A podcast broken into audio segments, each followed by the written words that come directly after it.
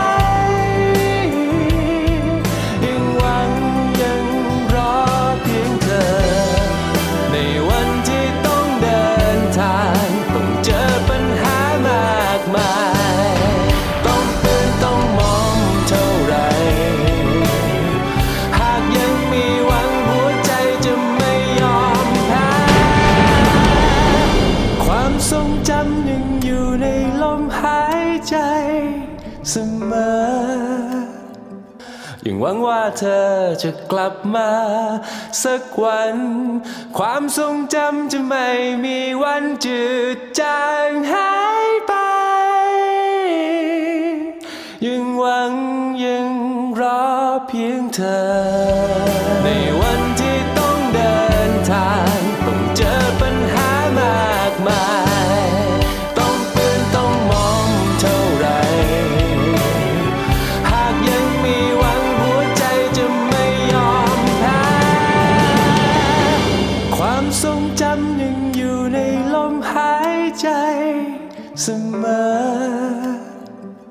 ยังหวังว่าเธอจะกลับมา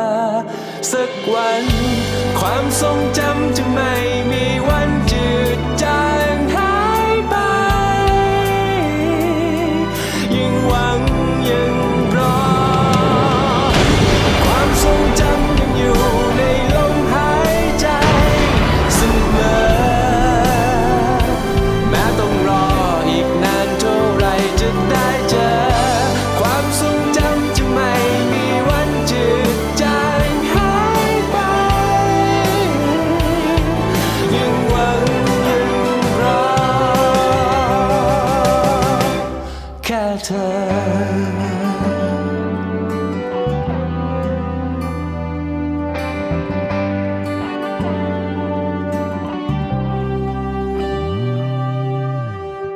สวัสดีค่ะ คุณผู้ฟังคะต้อนรับเข้าสู่รายการภูมิคุ้มกันรายการเพื่อผู้บริโภคกับดิฉันชนาทิพไพรพงศ์นะคะ ทางวิทยุไทย PBS w w w www.thaipbsradio.com ค่ะ นอกจากนั้นนะคะยังสามารถรับฟังกันได้จากสถานีวิทยุชุมชน ที่เชื่อมโยงสัญญาณในจังหวัดต่างๆ ดังต่อไปนี้นะคะ จังหวัดลำพูนค่ะ ฟังได้ที่สถานีวิทยุชุมชนเทศบาลทุ่งหัวช้างนะคะ FM 106.25เมกะเฮิรตซ์และสถานีวิทยุชุมชนคนเมืองลี้จังหวัดลำพูนนะคะ FM 103.75เมกะเฮิรตซ์ค่ะ ส่วนที่สมุทรสาครฟังได้ที่วิทยุชุมชนปฐมสาครจังหวัดสมุทรสาคร FM 106.25เมกะเฮิรตซ์นะคะและสถานีวิทยุชุมชนคนหนองหญ้าไซจังหวัดสุพรรณบุรี FM 107.5เมกะเฮิรตซ์ค่ะ รวมไปถึงสถานีวิทยุชุมชนวัดโพธิ์บัลลังก์จังหวัดราชบุรี FM 103.75เมกะเฮิรตซ์นะคะ รวมไปถึงวิทยุชุมชนคนเขาวงจังหวัดกาลสิน FM 89.5เมกะเฮิรตซ์ค่ะ ขอบคุณทุกสถานีเลยนะคะ ที่เชื่อมโยงสัญญาณตรงนี้ ถ้านอกเหนือจากเวลาในช่วง 10ถึง11 นาฬิกา ทุกวันจันทร์ถึงศุกร์แล้วเนี่ยนะคะ คุณผู้ฟังสามารถไปดาวน์โหลด ฟังย้อนหลังได้ กี่ครั้งก็ได้ตอนไหนก็ได้นะคะ จากหน้าเว็บไซต์เลยค่ะ www.thaipbsradio.com แล้วก็ทางแอปพลิเคชันดาวน์โหลดมาติดตั้งที่มือถือของคุณนะคะ ก็คือแอปพลิเคชันไทย PBS ค่ะ และตอนนี้อีกหนึ่งช่องทางที่เราจะได้เห็นหน้าเห็นตากันมากขึ้น นั่นก็คือทาง facebook.com/thaipbsradiofan นะคะ ไปค้นหาใน Google ได้เลยค่ะ พิมพ์คำว่า Facebook วิทยุไทย PBS นะคะ ก็จะปรากฏลิงก์ค่ะ เข้าไปกดถูกใจไทย PBS Radio Fan ได้เลยนะคะ แล้วหลังจากนั้นเราก็สามารถติดตามข่าวสารกันได้ มีพังรายการนะคะ มีความเคลื่อนไหวของรายการต่างๆ หัวข้อและประเด็นที่น่าสนใจ ที่จะนำมาประชาสัมพันธ์ ก่อนล่วงหน้าเพื่อให้ติดตามในรายการนะคะ หรือว่าจะเป็นข้อมูลข่าวสารที่สำคัญสำคัญที่เกิดขึ้นในประเทศไทยรวมถึงทั่วโลก อันนี้ก็มีให้คุณได้ติดตามกันอย่างต่อเนื่องเลยทีเดียวนะคะ facebook.com/thaipbsradiofan ค่ะ ประเด็นที่เราจะพูดคุยกันในวันนี้นะคะ ก็คงจะหนีไม่พ้น ประเด็นที่ถูกพูดถึงกัน นั่นก็คือการที่รัฐบาลคอสชนะคะ เห็นชอบการออกคำสั่งตามมาตรา 44 เพื่อที่จะเร่งให้มีการจดสิทธิบัตร ตามที่กรมทรัพย์สินทางปัญญาเสนอมา ซึ่งถูกระบุว่า ปัญหาการออกสิทธิบัตรล่าช้าเนี่ยตอนนี้มีกว่า 12,000 รายการ ส่วนหนึ่งเป็นคำขอจดสิทธิบัตรยา แล้วก็จะเร่งให้ได้สิทธิบัตรภายใน 3 เดือนนั้น ก็มีความเคลื่อนไหว ของเครือข่ายองค์กรภาคประชาสังคม เช่น กลุ่ม ศึกษา ข้อตกลงเขตการค้าเสรีภาคประชาชน เครือข่ายผู้ติดเชื้อเอส HIV และมูลนิธิเข้าถึงเอส ที่ไม่เห็นด้วย เคลื่อนไหวทันทีนะคะ เพราะว่ากังวลว่าการผูกขาดราคายา และกระทบต่อการเข้าถึงยารักษาโรคของประชาชน โดยได้ไปยื่นหนังสือถึงพลเอกประยุทธ์จันโอชา นายกรัฐมนตรี และหัวหน้าคอสชผ่านนายพันศักดิ์เจริญ ผู้อำนวยการส่วนประสานงานมวลชน และองค์กรประชาชนสำนักปลัดสำนักนายกรัฐมนตรี เพื่อเรียกร้องให้ยุติแผนออกคำสั่งหัวหน้าคอสช ตามมาตรา 44 เพื่อแก้ไขการพิจารณาออกสิทธิบัตรล่าช้า ที่ค้างอยู่กว่า 12,000 ฉบับ โดยจะผ่อนผันไม่ต้องตรวจคำขอให้ละเอียด ด้านนายแพทย์ปิยะสกล สกลสัตยาธรรัฐมนตรีว่าการกระทรวงสาธารณสุขก็ระบุว่า การประกาศใช้มาตรา 44 ว่าจะช่วยในการที่จะเร่งจดสิทธิบัตร ที่ยังคงค้างกว่า 12,000 รายการ ก็จะช่วยในแง่ของการขอจดสิทธิบัตรที่ค้างเกิน 5 ปีขึ้นไป ซึ่งไม่ได้มีการให้สิทธิบัตรยารวดเร็วตามที่กังวล โดยท่านนายกรัฐมนตรีเองก็ได้มีการกำชับให้ดูแลประชาชน ไม่ให้ได้รับผลกระทบจากราคายาแพง ในขณะที่นายแพทย์วันชัย สัตยาวุฒิพงศ์เลขาธิการ คณะกรรมการอาหารและยาก็กล่าวว่า สิทธิบัตรยาจะอยู่ภายใต้การทำงานของกรมทรัพย์สินทางปัญญา แต่ยาใหม่ๆ ไม่ได้หมายความว่าจะอนุมัติทันที เพราะต้องมาขออนุญาตกับออยส่วนข้อกังวลที่จะทำให้ราคายาแพงขึ้นนั้นยืนยันว่าไม่จริง ทั้งนี้เครือข่ายองค์กรภาคประชาสังคมก็ได้มีการถแถลงคัดค้านการใช้อำนาจตามมาตรา 44 เร่งออกสิทธิบัตร โดยเฉพาะสิทธิบัตรยา ที่มูลนิธิเพื่อผู้บริโภค เพื่อชี้แจงข้อรายละเอียดข้อเรียกร้องด้วยค่ะ คุณนิมิตเทียนอุดมผู้อำนวยการมูลนิธิเข้าถึงเอส ก็บอกว่า ไม่เห็นด้วยนะคะกับการใช้อำนาจตามมาตรา 44 เข้ามาดำเนินการในเรื่องนี้ โดยเฉพาะเรื่องเกี่ยวกับสิทธิบัตรยา และเรียกร้องให้ใช้กระบวนการทางกฎหมายปกติ เพื่อพิจารณาคำขอสิทธิบัตรอย่างรอบคอบ เนื่องจากกังวลว่า การใช้อำนาจพิเศษจะเป็นการรวบรัดการพิจารณาคำขอสิทธิบัตรอาจจะส่งผลให้เกิดปัญหาการผูกขาด การผลิตยาทำให้ราคายารักษาโรคต่างๆ นั้น มีราคาที่แพงทำลายอุตสาหกรรมการผลิตยาภายในประเทศ และกระทบกับประชาชน ไปฟังเสียงของคุณนิมิตเทียนอุดมค่ะ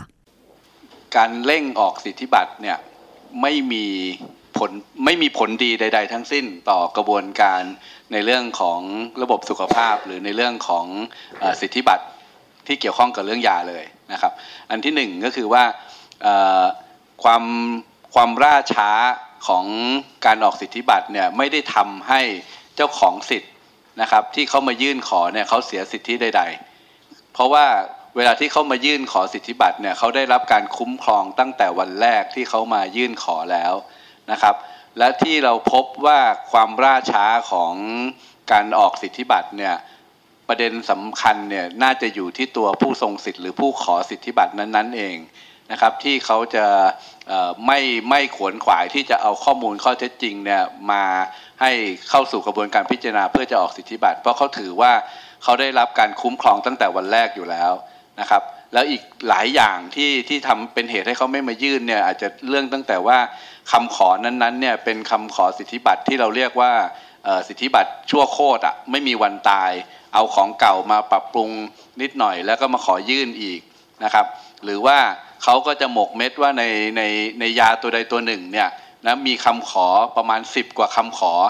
นะครับแตกแตกรายละเอียดไปเพื่อที่จะให้ได้รับการคุ้มครองไปทุกอย่างเลย เพราะนั้น เขาก็จะมา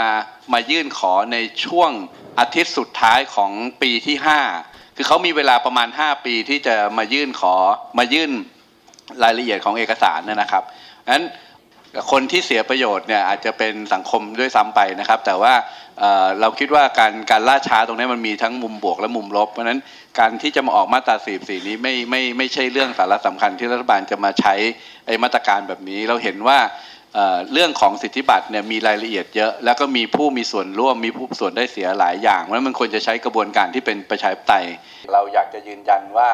การปล่อยผีตรงเนี้ยมันจะมีผลกระทบตามมาในเรื่องของราคายา ในเรื่องของการผูกขาดยา เพราะว่าพอเขาได้สิทธิบัตรปุ๊บมันจะเกิดการผูกขาด ตั้งแต่ว่าสามารถผลิตได้แต่ผู้เดียว อุตสาหกรรมยาในประเทศจะไม่เกิดเลย องค์การเภสัชกรรมซึ่งเป็น เสาหลักอันหนึ่งที่จะดูเรื่องความมั่นคงทางยาของประเทศเนี่ยก็จะไม่สามารถผลิตได้ แล้วก็ไอ้กลไกต่อรองราคายาที่ที่ทางออยก็ดี หรือทางกระทรวงสาธารณสุขบอกมาก็ดีว่าไม่ต้องกังวลเร่งออกขึ้นมาปุ๊บเรายังมีกลไกเรื่องการต่อรองราคา จะต้องบอกว่าเราจะหมดอำนาจในการต่อรองทันทีที่คุณให้สิทธิบัตรเขานะครับตราบใดที่เขายังไม่ได้สิทธิบัตรเนี่ย อำนาจการต่อรองเพื่อจะลดราคาก็ดี หรือเพื่อที่จะร่วมผลิตหรือสนับสนุนให้องค์การเภสัชผลิต หรืออุตสาหกรรมอื่น ๆ อุตสาหกรรมบริษัทยาอื่น ๆ ในไทยที่จะสามารถผลิตได้เนี่ยมันจะหายไปทันทีเมื่อคุณให้สิทธิบัตรเขาไปแล้ว เพราะนั้นการการมีสิทธิบัตรหรือไม่มีสิทธิบัตรของผู้ทรงสุด ผู้ทรงสิทธิที่เกี่ยวข้องกับยาเนี่ยมีผลสำคัญอย่างยิ่งกับการต่อรองราคายา นะครับดังนั้นรัฐอย่าหลงกลอันนี้นะครับ อย่าเสียค่าโง่อีกครั้งหนึ่งในเรื่องนี้ให้กับบรรษัทยาข้ามชาติ เมื่อไหร่ก็ตามที่คุณให้สิทธิบัตรเขาไปแล้วนะ กระบวนการต่อรองปิดประตู ที่เราพูดอย่างนี้ได้เป็นเพราะว่าประเทศไทยเนี่ยเคยมีบทเรียนอันนี้ ราคายาที่เกี่ยวข้องกับ HIV a เรื่องมะเร็งเรื่องหัวใจ เคยขอต่อรองราคาเนี่ยสลึงหนึ่งห้าสิบตังค์ยังไม่ยอมลดเลยนะครับ เพราะเขาถือว่าเขามีสิทธิบัตร มันจนถึงจะต้องเกิดในกระบวนการการใช้มาตรการสิทธิบัตรเหนือสิทธิบัตรนะการบังคับใช้สิทธิ์ CL ที่เรารู้กันอยู่นะอันนั้นเป็นเรื่องมาจากเพราะว่าเขามีสิทธิบัตรและเขาไม่สนใจเรื่องการต่อรองราคา วันนี้ผมได้ยินว่ารัฐบอกว่าไม่ต้องกังวล ถ้าเร่งออกขึ้นมาแล้วรัฐยังมีมาตรการอะไรพวกนี้ที่จะมาใช้เนี่ยนะครับยกมือท่วมหัวเลย ถ้ารัฐกล้าใช้ CL นะเพราะว่าพวกเราเรียกร้องให้รัฐเนี่ยประกาศใช้ CL นะครับการใช้สิทธิเหนือสิทธิบัตรเนี่ยกับยาอีกหลาย ๆ ตัวซึ่งกำลังมีปัญหา เพราะว่าเขาได้สิทธิบัตรไปแล้วแล้วราคามันแพงมาก เช่น กรณียาไวรัสตับอักเสบซีเนี่ยนะครับไอ้พวกเนี้ยพวกเนี้ยเป็นเป็นเรื่องที่เราจะต้องมาคุยกันวันนี้ เพราะฉะนั้นทั้งหมดทั้งมวลที่เรากังวลก็คือว่า ครั้งนี้จะเป็นครั้งที่คอสช ถ้าออกมาตรา 44 เรื่องนี้ คุณจะเสียค่าโง่ คุณเอาผลประโยชน์ของประชาชน คุณเอาความทุกข์ยาก ของประชาชนในเรื่องการเข้าถึงยานะครับ ไปแลกกับอะไรก็ไม่รู้กับบริษัทยา จะเป็นค่าโง่ที่สูญเสียอีกครั้งหนึ่ง ซึ่งยิ่งใหญ่มากแล้ว แล้วไม่รู้จะไปเรียกคืนเอาอะไรกับใคร อะไรที่เราป้องกันได้เพื่อไม่ให้เกิดผลกระทบกับประชาชน ก็ก็ควรจะต้องทำไม่ใช่บอกว่าทำไปก่อนแล้วเดี๋ยวมาเยียวยา เราได้ยินวลีแบบนี้มาจากหลายรัฐบาลแล้วแล้วเราพบว่าที่ผ่านมากระบวนการเยียวยา ไม่เคยเป็นจริง กระบวนการที่จะมาดูแลผลกระทบที่มันเกิดขึ้นไม่เคยเป็นจริงนะครับ แม้กระทั่งการคุมราคายาที่เป็นอยู่ทุกวันนี้รัฐยังไม่เคยทำได้นั้นเราคิดว่าเราไม่สามารถที่จะนิ่งนอนใจแล้วก็ไม่พูดอะไรเรื่องมาตรา 44 กับเรื่องสิทธิปัญญาในครั้งนี้ได้ พร้อมกันนี้นะคะ คุณนิมิตเองก็ยังได้มีข้อเสนอถึงภาครัฐค่ะว่า ถ้าจะแก้ไขปัญหาเพื่อป้องกันไม่ให้มีผลกระทบ เรื่องของปัญหายาแพง ประชาชนเข้าไม่ถึงยารักษาโรคนั้น ควรที่จะปฏิบัติอย่างไร ไปฟังข้อเสนอจากคุณนิมิตเทียนอุดมผู้อำนวยการมูลนิธิเข้าถึงเอสค่ะ สิ่งที่เราคิดแล้วก็เสนอว่าสิ่งที่ต้องทำนะครับ อันที่หนึ่งก็คุณก็ไปดูนะครับว่าในหมื่นหนึ่งหมื่นสองพันฉบับเนี่ยมีฉบับที่ละทิ้งไปแล้วเนี่ยนะครับ หมายความว่าเขา เขาไม่มาดำเนินการใด ๆ เลย เกินกว่า 5 ปีเนี่ยกี่ฉบับ ไปสกรีนไปคัดกรองไปเกลี่ยเคลียร์ให้ได้กี่ฉบับนะครับ ซึ่งซึ่งเราเราพบว่าประสบการณ์ที่เราไปไปขอเปิดแฟ้ม ไปขอดูคำขอเนี่ยเราพบว่ามีการละทิ้งเนี่ยไปเยอะแล้วนะครับ อันที่สองเราเคยยื่นคู่มือการตรวจสอบไอ evergreening patent เนี่ยให้กับกรมทรัพย์สินทางปัญญาแล้ว ก็ขอให้ไปใช้คู่มือนี้ นะครับอย่างเคร่งครัดเพื่อที่จะคัดกรองว่ามีคำขอไหน ซึ่งเข้าข่าย evergreening คุณก็ตัดออกไปเลยนะครับเพราะว่ามันมีเกณฑ์ในการมองเลยว่า ถ้ามันอยู่ในเกณฑ์เรื่อง evergreen เนี่ยจะไม่ให้ตัดทิ้งไปเลยนะครับ มันก็จะก็จะก็จะได้บอกได้ว่าไม่ใช่เพราะว่าเราล่าช้าค้างเยอะ แต่ว่ามันมันอยู่ในข่ายซึ่งไม่สมควรจะได้สิทธิบัตรตัดทิ้งไปนะครับ อันที่สาม เรามาดูว่ามันมีคำขอไหน ซึ่งมันขอเกินกว่าที่กฎหมายสิทธิบัตรของเมืองไทยให้นะครับอาจจะอยู่ในข่ายเอเวอร์กรีนก็ได้ หรือว่าอยู่ในข่ายซึ่งกฎหมายไทยเนี่ยไม่ออกให้อยู่แล้วเรื่องสิทธิบัตรแบบนี้ เช่นคำขอที่เกี่ยวกับการใช้จุลชีพนะครับ เรื่องเรื่องกลิ่นเรื่องเสียงอะไรที่ที่มีมีรายละเอียดในกฎหมายบอกว่าให้ได้หรือให้ไม่ได้ ก็ไปคัดกรอง เราก็จะกรองพวกที่ ไม่สมควรได้อยู่แล้วเนี่ยออกไปนั้นมันก็จะเหลือที่มันค้างค้างจริงๆเนี่ยก็มาดูนะครับ เราเสนอว่ากรรมการสิทธิบัตรยา ซึ่งเคยมีประโยชน์มากที่จะช่วยพิจารณา เพราะว่าคนของกรมทรัพย์สินทางปัญญาเอง ผู้ผู้อ่านคำขอผู้ตรวจสอบเนี่ยก็ไม่ได้มีทักษะพิเศษ เฉพาะที่จะมาดูคำขอที่เกี่ยวข้องกับทางเคมีหรือเรื่องยา เพราะนั้นก็ตั้งกลับมาไอ้กรรมการสิทธิบัตรยา กรรมการที่มาดูคำขอสิทธิบัตรที่เกี่ยวข้องกับเรื่องยาก็ขึ้นมาแล้วก็มาช่วยกันพิจารณา ดึงทุกภาคส่วนนะครับที่มีส่วนเกี่ยวข้องกับเรื่องนี้ขึ้นมาเป็นคนพิจารณาคำขอที่เกี่ยวข้องกับเรื่องยา แล้วก็การกรองดีๆ ว่าคนที่เข้ามาก็ต้องเป็นคนซึ่งไม่มีผลประโยชน์ทับซ้อน ต้องไม่เหมือนกับจุดอ่อนในอดีตที่ไปตั้งคนที่เกี่ยวข้องกับคำขออะไรเข้ามาเป็นคนพิจารณานะครับ เพราะฉะนั้นสี่ข้อเสนอของเราเนี่ยเราคิดว่า จะช่วยทำให้เราเดินหน้าได้เรื่องสิทธิบัตรโดยที่เราไม่ต้องไปอาศัยอำนาจพิเศษ ซึ่งอยู่เหนือกฎหมายใด ๆ ของประเทศเนี่ยมามาแก้ปัญหาเรื่องสิทธิบัตรนะครับ คือไอกระบวนทั้งหมดที่พี่เคยพูดนะก็คือเป็นขั้นตอนที่ควรจะต้องเร่งออกแต่ว่าขอให้ใช้มาตรการปกติของประเทศ เพื่อดำเนินการเรื่องเหล่านี้ให้ให้มันทำให้คำขอสิทธิบัตรมันมีประสิทธิภาพ แล้วแล้วไม่ไม่ใช้อำนาจพิเศษที่จะมาทำในเรื่องนี้ เพราะว่า เรื่องนี้มันเกี่ยวคนกับเกี่ยวข้องกับคนจำนวนมากเพราะนั้นเราต้องใช้กระบวนการที่เป็นประชาธิปไตยดึงกระบวนการมีส่วนร่วม เพื่อที่จะมาแก้ปัญหานี้ด้วยกัน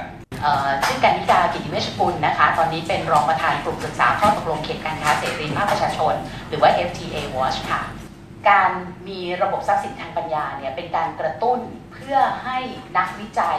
ผู้ประดิษฐ์คิดค้นเนี่ยเขาอยากที่จะประดิษฐ์คิดค้น เพื่อที่ว่าเขาจะมีระยะเวลาช่วงระยะเวลาหนึ่งเนี่ย ในการผูกขาด กับสิ่งที่เขาคิดค้นได้เนี่ยในการที่จะผลิตแสวงหาผลประโยชน์นะคะวิจัยพัฒนาอะไรอย่างเงี้ยผูกขาดของเขาในช่วงระยะเวลาหนึ่งแต่ว่าการที่รัฐเนี่ยจะให้สิทธิผูกขาดกับเขาเนี่ยเขาก็ต้องสัญญาว่าเขาเนี่ยจะเอาข้อมูลทั้งหมดมาให้กับรัฐก็คือในคำขอนั่นเองนะคะ แล้วก็หลังจากนั้นเนี่ยพอหมดช่วงเวลาที่เขาเนี่ยหาประโยชน์ผูกขาดแต่เพียงฝ่ายเดียวแล้วเนี่ย รัฐก็จะเปิดโอกาสให้คนอื่นเนี่ยสามารถทำได้ เพราะว่าข้อมูลพวกนี้เนี่ยเป็นข้อมูลสาธารณะ ทีนี้เนี่ยถ้าสมมุติว่าเมื่อรัฐเนี่ยให้สิทธิผูกขาดกับเขาเขาก็สามารถทำได้ใช่ไหมคะ ฉะนั้นอย่างที่เราบอกเรื่องการตั้งราคายาเนี่ยมันก็เป็นสิทธิ์ของเขา ถ้าเขาสมมุติว่าได้สมควรได้จริง ๆ ทีนี้ถ้าเรามาดูว่าอะไรบ้าง สิ่งประดิษฐ์อะไรบ้าง โดยเฉพาะเรื่องยาเนี่ยที่คิดว่าเป็นสิ่งประดิษฐ์ที่สมควรได้รับสิทธิบัตร ในพรบสิทธิบัตรเนี่ยแล้วก็รวมทั้งเป็นหลักการของโลกด้วยนะคะก็จะมี 3 เรื่องหลักๆ คือ 1. เรื่องความใหม่ 2. มีนวัตกรรมที่สูงขึ้นนะคะนวัตกรรมที่สูงขึ้นเนี่ยต้องเป็นนวัตกรรมที่ได้รับการยอมรับในผู้เชี่ยวชาญด้านนั้นๆ ด้วยนะ ว่ามันมีนวัตกรรมที่สูงขึ้น ไม่ใช่ว่าคุณอยากจะบอกว่ามันมีนวัตกรรมที่สูงขึ้นสำหรับคนที่ไม่รู้เรื่องนี้เลย อันนั้นไม่ใช่ ถ้ามันจะเป็นนวัตกรรมที่สูงขึ้นในหมวดยาเนี่ยก็บรรดาเภสัชเนี่ยเภสัชที่ผลิตยาต้องยอมรับว่ามันมีนวัตกรรมที่สูงขึ้นจริง มันถึงควรจะได้สิทธิบัตร เพราะว่าระยะเวลาการผูกขาด20 ปีเนี่ยไม่น้อยนะคะ มันสามารถที่จะทำให้เขาเนี่ยแสวงหากำไรได้อย่างเต็มที่อยู่แล้ว หลังจากนั้นเนี่ยข้อเงื่อนไขข้อที่3เนี่ยก็คือว่าไอ้เรื่องของ สิ่งประดิษฐ์เนี่ยจะต้องสามารถผลิตในเชิงอุตสาหกรรมได้ แต่ว่าถ้าไม่สามารถผลิตในเชิงอุตสาหกรรมได้เนี่ยเขาก็ไม่ให้ทธิบัตรนะคะ เราเนี่ยเข้าไปดูคำขอเกือบทั้งหมดของกรมทรัพย์สินทางปัญญา ที่ค้างอยู่ในกรมทรัพย์สินทางปัญญา แล้วดูเฉพาะในหมวดยา สิ่งประดิษฐ์ทางเคมีที่เกี่ยวกับยา ซึ่งลงรหัส A61K อยู่ที่ประมาณ 2,000 กว่าฉบับ ซึ่ง 2,000 กว่าฉบับเนี้ยยังไม่รวม biochemical หรือว่ายาคำขอที่เป็นชีววัตถุ ฉะนั้นเนี่ยเราจึงประเมินว่าไอ้หมื่นสองพันฉบับเนี่ยกลมๆนี่คือหมื่นสองพันฉบับนะคะประมาณสักสามพันฉบับเนี่ยสามพันฉบับนี้เนี่ยจากงานวิจัยเนี่ยเราพบว่าคำขอเหล่านี้เนี่ยเป็น evergreening หรือว่าเป็นคำขอที่ไม่มีความใหม่ ไม่มีนวัตกรรมที่สูงขึ้นเนี่ยถึง 84%ทำให้เรื่องนี้เนี่ย เป็นที่น่าตกใจมากสำหรับนักวิชาการ เดี๋ยวเราบอกก่อนนะคะ ข้อมูลพื้นฐานเนี่ยเราลองดูสัญชาติผู้ขอรับสิทธิบัตรในไทย ลองดูว่าตอนนี้เนี่ยถ้ามีการปล่อยเคลียร์โดยใช้มาตรา 44 เนี่ยใครจะได้ประโยชน์สูงสุดนะคะ 33%มาจากผู้ขอที่เป็นสหรัฐอเมริกา สัญชาติสหรัฐอเมริกา เยอรมนี 13%ฟรานซ์เนี่ยฝรั่งเศสนะคะ113 ฉบับนะคะ ดูคนไทยสิคะ ทำครั้งนี้เนี่ยแน่ๆไม่ได้ทำเพื่อคนไทยแน่ๆเพราะเรามีแค่ 0.5%เท่านั้นนะคะเฉพาะแค่สหรัฐอเมริกาบวกสหภาพยุโรปเนี่ยเกินค่อนแล้ว ญี่ปุ่นอีก 184 ทีนี้คำขอที่เป็นสิทธิบัตรที่เป็น evergreening เนี่ยที่พี่บอกว่าไม่มีความใหม่ ไม่มีนวัตกรรมที่สูงขึ้นเนี่ยมีอะไรบ้างนะคะที่มากที่สุดเนี่ยคือการใช้ น้องสงสัยบอกว่าการใช้คืออะไร สมมุติว่า อะไม่ต้องสมมติมียาตัวหนึ่ง ยาอัตาซานาเวีย เป็นยาต้านไวรัส HIV สูตร3คนที่เป็นผู้ป่วยผู้ติดเชื้อนะคะ ใช้ยาต้านไวรัสสูตรหนึ่งแล้วดื้อสูตรหนึ่งนี่อยู่ในระบบหลักประกันนะคะทุกคนได้รับถ้าป่วยเนี่ยถ้าติดเชื้อได้ คุณดื้อคุณได้สูตรสองอ่าสูตรสองถ้าคุณดื้อคุณต้องใช้สูตรสามใช่ไหมคะยาเนี่ยหน้าตาเหมือนเดิมเลยนะคะ แต่ว่าเวลาที่มาขอเพิ่มอีกตัวหนึ่งเนี่ยคุณมาเขียนว่าการใช้ยาตัวนี้เพื่อคุมไวรัส HIV ถามว่าคุณคิดประดิษฐ์อะไรมันมากขึ้นกว่าเดิมเหรอคุณคิดประดิษฐ์อะไรมันมากขึ้นกว่าเดิมหรือเปล่า ไม่มี แต่สิทธิบัตรแบบนี้ในสหรัฐอเมริกาให้ ถ้าเป็นไปตามที่คอสชบอกว่าถ้าต่างประเทศดูแล้วเขาให้เราก็ให้ ไอสิทธิบัตรแบบนี้ที่อยู่ 73%ของแบบ evergreening นะคะ มันจะหลุดออกไปเลย อีกท่านหนึ่งที่ร่วมในการถแถลงข่าวนั่นก็คือเภสัชกรหญิงอัชราเอกแสงสีนะคะ ซึ่งท่านเป็นอดีตรองผู้อำนวยการองค์การเภสัชกรรม ปัจจุบันก็เป็นนักวิชาการด้านยาค่ะ ท่านได้อธิบายถึงการจดสิทธิบัตรที่จะมีผลทำให้ราคายานั้นแพง แล้วก็ส่งผลกระทบถึงผู้ป่วย ไปฟังเสียงของเภสัชกรหญิงอัชราเอกแสงสีค่ะ ก็คงจะเคยได้ยินคดีเรื่องคอมบิดกับ DDI บ้างนะคะ คือคอมบิดเนี่ยทั้งสองตัวเนี่ยเป็นยาต้านไวรัสเอดคอมบิดเนี่ยเป็นยาอย่างที่ว่าสูตรผสม 2 ตัวคือเอาเอซทีบวกลามิบูดี แล้วก็มาจดสิทธิบัตรอย่างที่มันจะเราเรียกว่าเอเวอร์กรีนนิ่งนะคะ อันนี้จะเป็น ประสบการณ์ที่เราเห็นข้อแตกต่างอย่างมาก ระหว่างที่เราต่อสู้กับยาที่อยู่ระหว่างจดสิทธิบัตรกับได้สิทธิบัตรแล้ว คือแม้ว่าบริษัทเนี่ยเขาจะได้เรียกว่าอะไรมีสิทธิ์ตั้งแต่ยื่นขอจดสิทธิบัตร แต่ตราบใดที่สิทธิบัตรยังไม่ออกเนี่ยเขายังไม่สามารถที่จะไปยื่นสารให้ให้บริษัทเจเนริกที่ผลิตเนี่ยหยุดการกระทำได้ แต่ว่าเขาสามารถที่จะยื่นจดจดหมายขู่ได้ และเมื่อเขาได้รับสิทธิบัตรเมื่อไหร่เนี่ยเขาก็จะมีการฟ้องเรียกค่าเสียหายย้อนหลัง ในกรณีของเอาคอมบิดก่อนแล้วกันคอมบิดเนี่ยตอนที่ทางองค์การวิจัยและพัฒนาออกมาเนี่ยค่ะบริษัทยื่นยื่นจดสิทธิบัตรอยู่ และทางมูลนิธิเพื่อการพัฒนาเนี่ยก็ได้ยื่นคัดค้านสิทธิบัตรอันนั้น ระหว่างที่กรมทรัพย์สินใช้เวลาพิจารณา คำคำคัดค้านเนี่ยเป็นเวลาเป็นปีๆองค์การเภสัชกรรมก็ผลิตยาออกมา ผู้ป่วยก็ได้ใช้ยารักษา ก็หายสามารถมีชีวิตได้อยู่อย่างปกติสุด จนในที่สุดเนี่ยต่อสู้กันเป็นเวลาออหลายปีละสี่ห้าปี จนในที่สุดเนี่ยบริษัทก็ถอนถอนคำคำขอนั้นออกไป เพราะว่าหลังจากที่มีดีเฟนกันเยอะแยะให้เห็นถึงความไม่ ไม่ชอบของคำขอสิทธิบัตรนั้น ในที่สุดบริษัทก็ถอนออกไปนะคะนั้นองค์การก็สามารถผลิตคอมบิดได้อย่างต่อเนื่อง ผู้ป่วยก็ได้ใช้ยาอย่างต่อเนื่องตั้งแต่ต้น แต่สำหรับ DDI ระหว่างที่องค์การซื้อวัตถุดิบทั้งหมดมาเตรียมผลิตแล้วเนี่ยบริษัทได้สิทธิบัตรพอดีเลย ในปีที่จะลอนนั้นบริษัทก็ยื่นบอกเลยนะว่าเขาไปได้แล้วถ้าองค์การผลิตเมื่อไหร่อันเนี้ยเขาสามารถที่จะฟ้องศาลได้ องค์การก็เลยต้องหยุดผลิต แต่ขณะเดียวกันเนี่ยทางมูลนิธิคุ้มครองผู้บริโภคทางผู้ติดเชื้อเนี่ยก็ไปยื่นฟ้องฟ้องกับศาลนะคะ ในการที่จะให้เห็นว่าสิทธิบัตรเนี่ยมันไม่ชอบ มันออกโดยไม่ชอบด้วยกฎหลายๆอย่างโดยเฉพาะว่าไม่มีขั้นตอนการผลิตที่สูงขึ้น คือข้ออย่างที่คุณกาว่าแหละจะได้สิทธิบัตรเนี่ยจะต้องใหม่ แล้วก็ต้องมีนวัตกรรมที่สูงขึ้น แต่อันนี้เรามองแล้วไม่ใช่โดยผู้เชี่ยวชาญทางเภสัชเนี่ยเป็นแค่การเอายาลดกรดอะไรสักอย่างนึงมาใส่ในสูตร แล้วก็มาขอสิทธิบัตร 20 ปี แต่ระหว่างที่เรื่องอยู่ในศาล2 ปี 3 ปีตอนนั้นเนี่ย องค์การผลิตไม่ได้ค่ะ ผู้ป่วยเขาไม่ได้ยาเนาะก็ระหว่างนั้นยังไงก็เสียชีวิตไป ไม่รู้ใครจะมาเยียวยาตอนนั้นอะ จนในที่สุดสามสี่ปีเนี่ยบริษัทก็เรียกว่ายอมแพ้ถอนสิทธิบัตรนั้นออกไปเหมือนกัน แต่ระหว่าง สามสี่ปีที่ว่าไม่มียาแล้วคนเสียชีวิตไปอะค่ะใครรับผิดชอบเนาะอันนี้ก็เป็นตัวอย่างที่เวลาพูดขึ้นมาทีไรเนี่ยเราแบบสะเทือนใจทุกทีก็ไม่อยากให้เกิดอย่างนี้อีกและอีกเรื่องหนึ่งที่มีการพูดถึงก็คือเรื่องของระบบการจดสิทธิบัตรยาของไทยและต่างประเทศ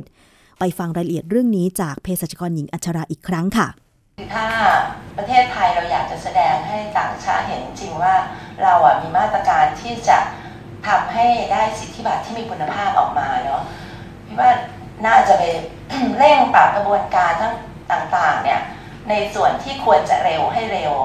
แต่ในส่วนที่ควรจะรอบคอบก็ให้รอบคอบ เส้นในช่วงจากยื่นคำขอรับสิทธิบัตรมาถึงประกาศโฆษณาค่ะ ปัจจุบันเนี่ยบางทีเราเจอว่า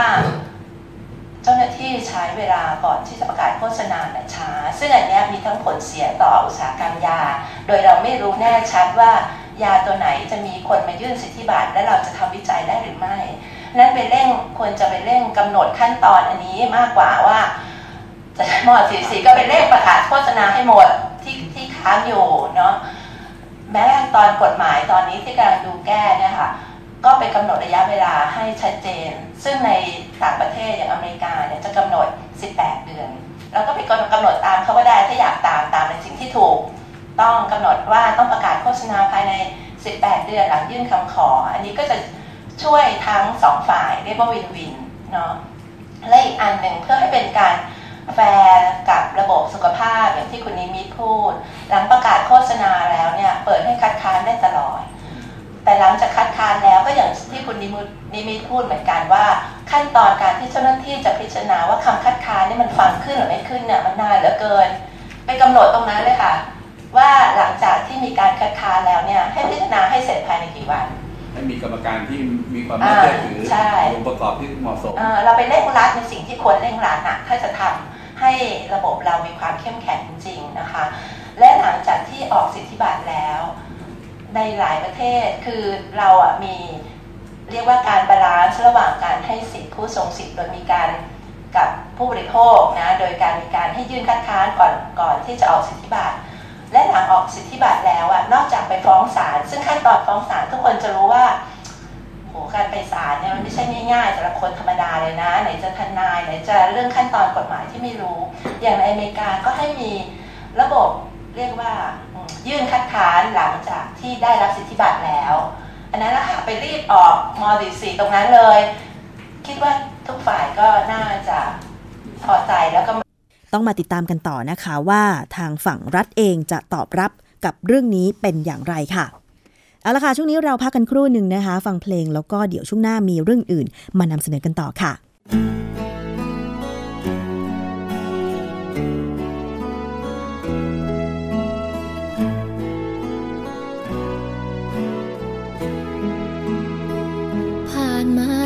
ปี ที่แม่ได้จากโลกไป แต่ไม่ว่าจะนานเพียงไรลูกยังทำใจไม่ได้สักที ยังไม่อยากเชื่อ ว่าเหลือเพียงเท่าทุลี เห็นภาพเลือนของแม่ยังมี รอยยิ้มอิ่มใจ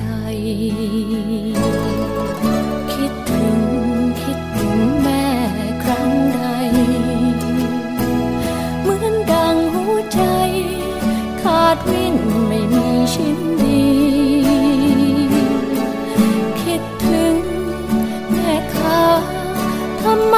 ต้องเป็นเช่นนี้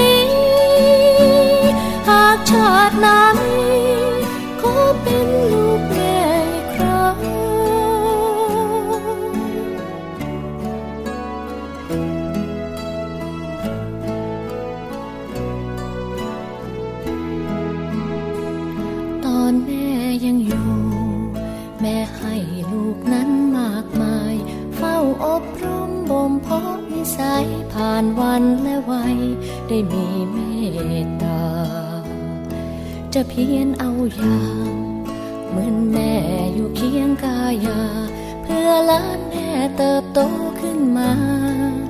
จิตใจงดงาม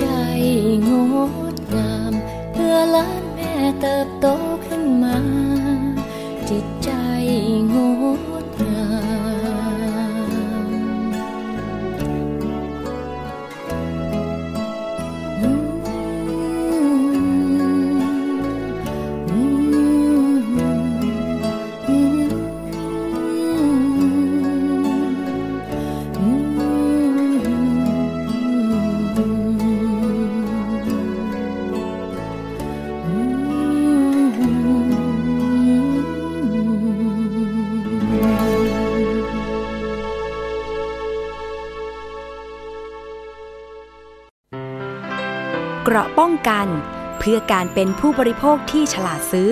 และฉลาดใช้ ในรายการ ภูมิคุ้มกัน ช่วงที่ 2 ของรายการภูมิคุ้มกันรายการเพื่อผู้บริโภคกับดิฉันชนาทิพไพรพงศ์นะคะ ทางวิทยุไทย PBS www.thaipbsradio.com และฟังจากวิทยุชุมชนที่เชื่อมโยงสัญญาณค่ะ มาถึง อีกข่าวหนึ่งที่น่าสนใจ ใครที่เคยประสบปัญหานะคะ เกี่ยวกับเรื่องของการถูกเสนอขาย ประกันชีวิต ผ่านเคาน์เตอร์ธนาคาร การขายประกันพ่วง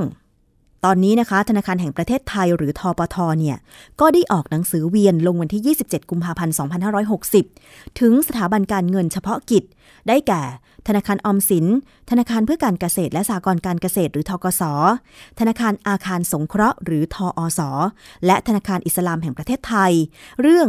การขายผลิตภัณฑ์ด้านประกันภัย หรือผลิตภัณฑ์ที่มีลักษณะคล้ายกับการประกันภัย โดยขอให้ปฏิบัติงานเกี่ยวกับการเสนอขายประกันภัย ให้เป็นไปตามกฎหมาย และหลักเกณฑ์ที่เกี่ยวข้องอย่างเคร่งครัดนะคะ รวมทั้งขอให้ธนาคารคำนึงถึงสิทธิขั้นพื้นฐานของผู้บริโภค คือสิทธิที่จะได้รับข้อมูลที่ถูกต้อง มีอิสระเลือกซื้อผลิตภัณฑ์และบริการทางการเงิน และสิทธิที่จะร้องเรียนเพื่อความเป็นธรรม รวมถึง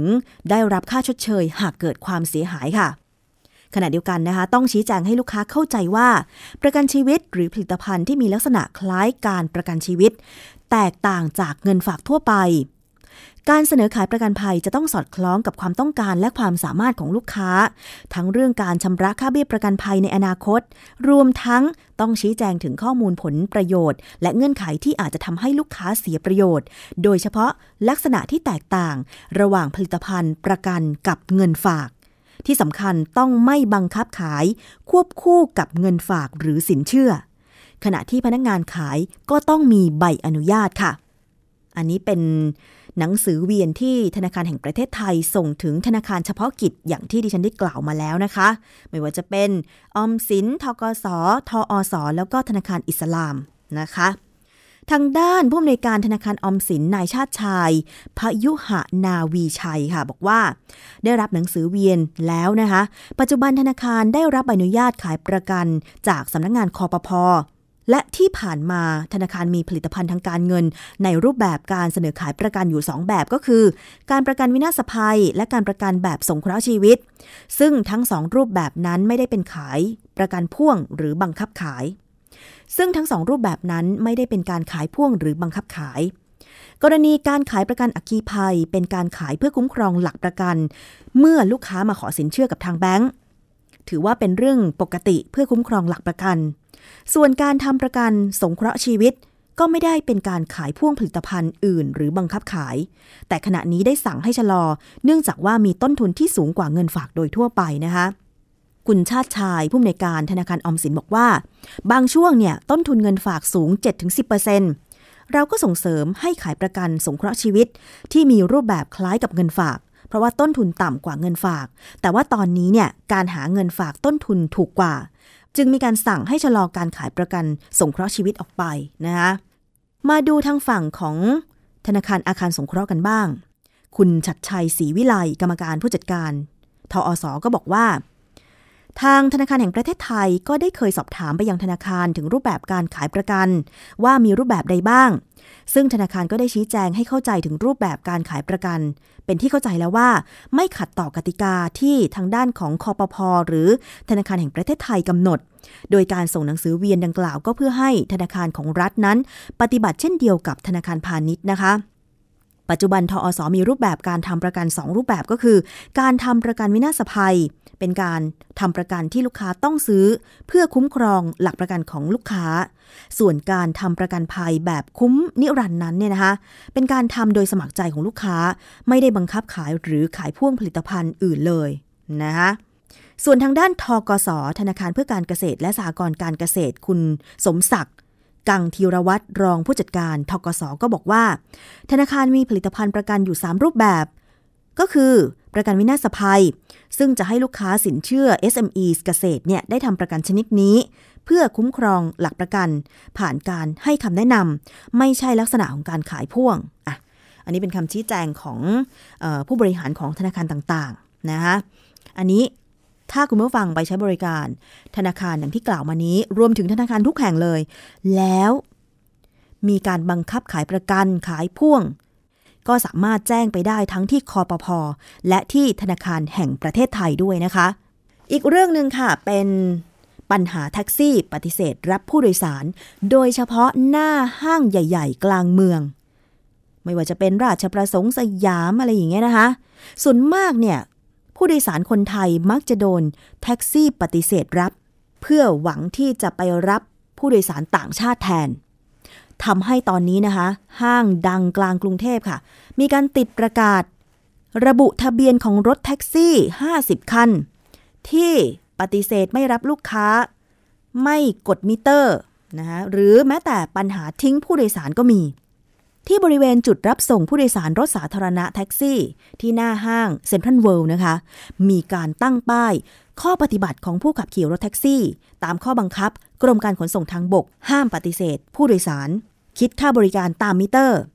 รถสาธารณะที่ฝ่าฝืนกฎหมายก็มีโทษปรับไม่เกิน 1,000 บาท หรือจำคุกไม่เกิน 1 เดือน และพักใช้หรือเพิกถอนใบอนุญาตการขับขี่รถสาธารณะ หากมีปัญหาเรื่องการให้บริการหรือรถโดยสารไม่ปลอดภัย โปรดแจ้งศูนย์คุ้มครองผู้โดยสารรถสาธารณะหมายเลข 1584 ตลอด 24 ชั่วโมง อันนี้เป็นป้ายที่หน้าห้างเซ็นทรัลเวิลด์นะคะขณะเดียวกันป้ายข้างๆ ก็ประกาศข้อปฏิบัติของผู้ขับรถแท็กซี่ ตามข้อบังคับของกรมการขนส่งทางบก ซึ่งทางห้างสรรพสินค้าเซ็นทรัลเวิลด์เนี่ยขึ้นป้ายรายละเอียดแท็กซี่ ที่ไม่ปฏิบัติตามกฎระเบียบ ข้อบังคับ กฎหมาย บริเวณศูนย์การค้าเซ็นทรัลเวิลด์ประจำเดือนกุมภาพันธ์ 2560 จำนวน 50 คันด้วยนะคะแยกเป็นรถแท็กซี่ไม่กดมิเตอร์ 29 คัน รถแท็กซี่ปฏิเสธผู้โดยสาร 20 คัน และรถแท็กซี่ทิ้งผู้โดยสารอีก 1 คัน อันนี้ก็สามารถที่จะแจ้งทางเจ้าหน้าที่ของห้างได้เลย ถ้าสมมติว่าเกิดไปเจอปัญหาว่าโบกรถแท็กซี่อยู่หน้าห้าง แต่ถูกปฏิเสธรับ โดยเฉพาะคนไทยเนี่ยดิฉันเคยไป โบกที่หน้าเซ็นทรัลเวิลด์เหมือนกันจนช่วงสองทุ่มนะ ไม่มีคันไหนรับเลย เดี๋ยวต่อไปเนี่ยจะแจ้งทางห้างแล้วก็โทรไป 1584 ละนะคะ เพราะว่ามันมีปัญหาเหลือเกิน จริง ๆ แล้วเนี่ย ผู้ที่มีอาชีพบริการขับรถแท็กซี่เนี่ยนะคะจะรับคนไทยคนต่างชาติ ถ้ากดมิเตอร์เนี่ยนะคะก็ได้เงินค่าโดยสารตามมิเตอร์อยู่แล้ว ใกล้ๆก็ได้ตามมิเตอร์อยู่แล้ว จะไปหวังรับลูกค้าคนต่างชาติทำไมคะ บางทีคนต่างชาติอะพักอยู่แถวแถวเซ็นทรัลเวิลด์แหละไปไม่ไกล ผู้โดยสารชาวไทยซะอีกที่บางคนชอบไปช้อปปิ้งใจกลางเมือง แต่ว่าบางทีบ้านอาจจะอยู่ชานเมือง เช่น อยู่ดอนเมืองอะไรอย่างเงี้ยหรือบางคนอยู่มีนบุรีอะไรอย่างเงี้ยได้ค่าโดยสารมากกว่าซะอีก คือเดี๋ยวนี้ไม่ต้องไปหวังว่าคนต่างชาตินักท่องเที่ยวต่างชาติ จะมีทิปเป็นสินน้ำใจให้กับรถสาธารณะนะคะ เพราะเดี๋ยวนี้สากลทั่วโลกเนี่ยเขาก็มีมิเตอร์กันแล้ว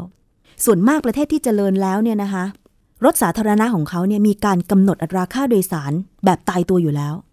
เขาก็จ่ายเงินตามมิเตอร์ ส่วนจะทิปเล็กทิปน้อยเนี่ยก็คือส่วนเกินที่บางที 5 บาท 10 บาท 1 เหรียญ2เหรียญอะไรอย่างเงี้ยนะคะ ส่วนมากจะเป็นแบบนี้ เพราะฉะนั้นเนี่ยถ้าใครมีปัญหาแท็กซี่ปฏิเสธ รับผู้โดยสาร แจ้งไปเลย 1584 ศูนย์คุ้มครองผู้โดยสารรถสาธารณะ กรมการขนส่งทางบกนะคะ เอาละค่ะ วันนี้หมดเวลาแล้วนะคะสำหรับรายการภูมิคุ้มกันรายการเพื่อผู้บริโภค ดิฉันชนะทิพไพรพงศ์ต้องขอลาไปก่อน ขอบคุณมากสำหรับการติดตามรับฟัง วิทยุไทย PBS www.thaipbsradio.com ลาไปแล้วนะคะ สวัสดีค่ะ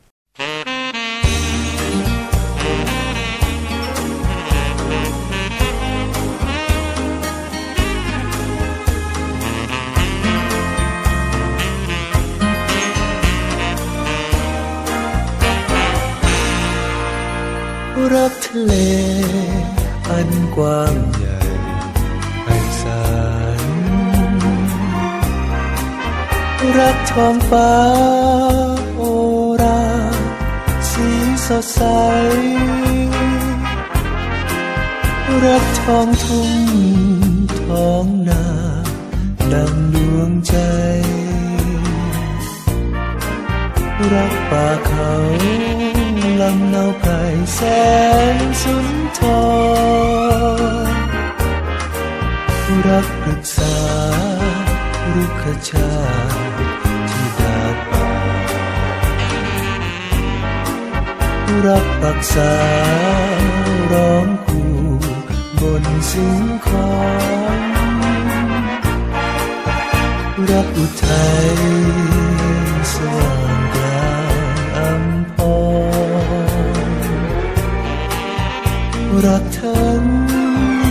รักที่ก่อนในนพดลรักดาราส่องแสงสุขสว่างรักน้ำค้างอย่างมณีมีโพผลรักทั้งหมดทั้งสิ้น ยนรักนวลนานรัก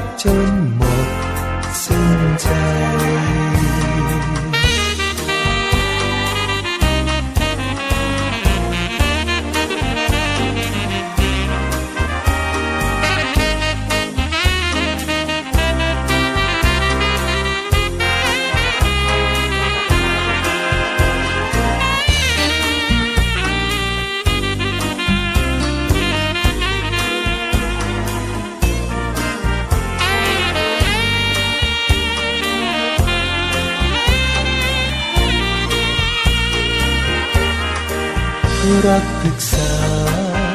รุกชาที่ดาดป่ารักปักษาร้องกูบนสิ่งของรักอุทัยสว่างกลางอัมพรรักทั้งรักที่ก่อ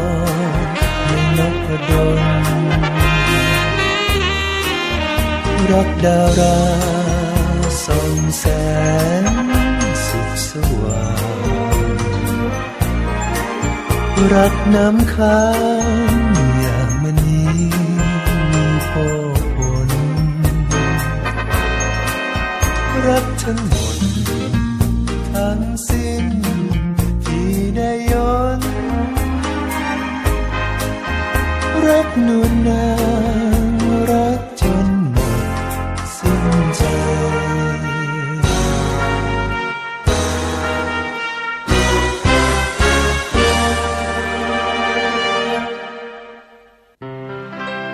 ราะป้องกัน เพื่อการเป็นผู้บริโภคที่ฉลาดซื้อ และฉลาดใช้ ในรายการ ภูมิคุ้มกัน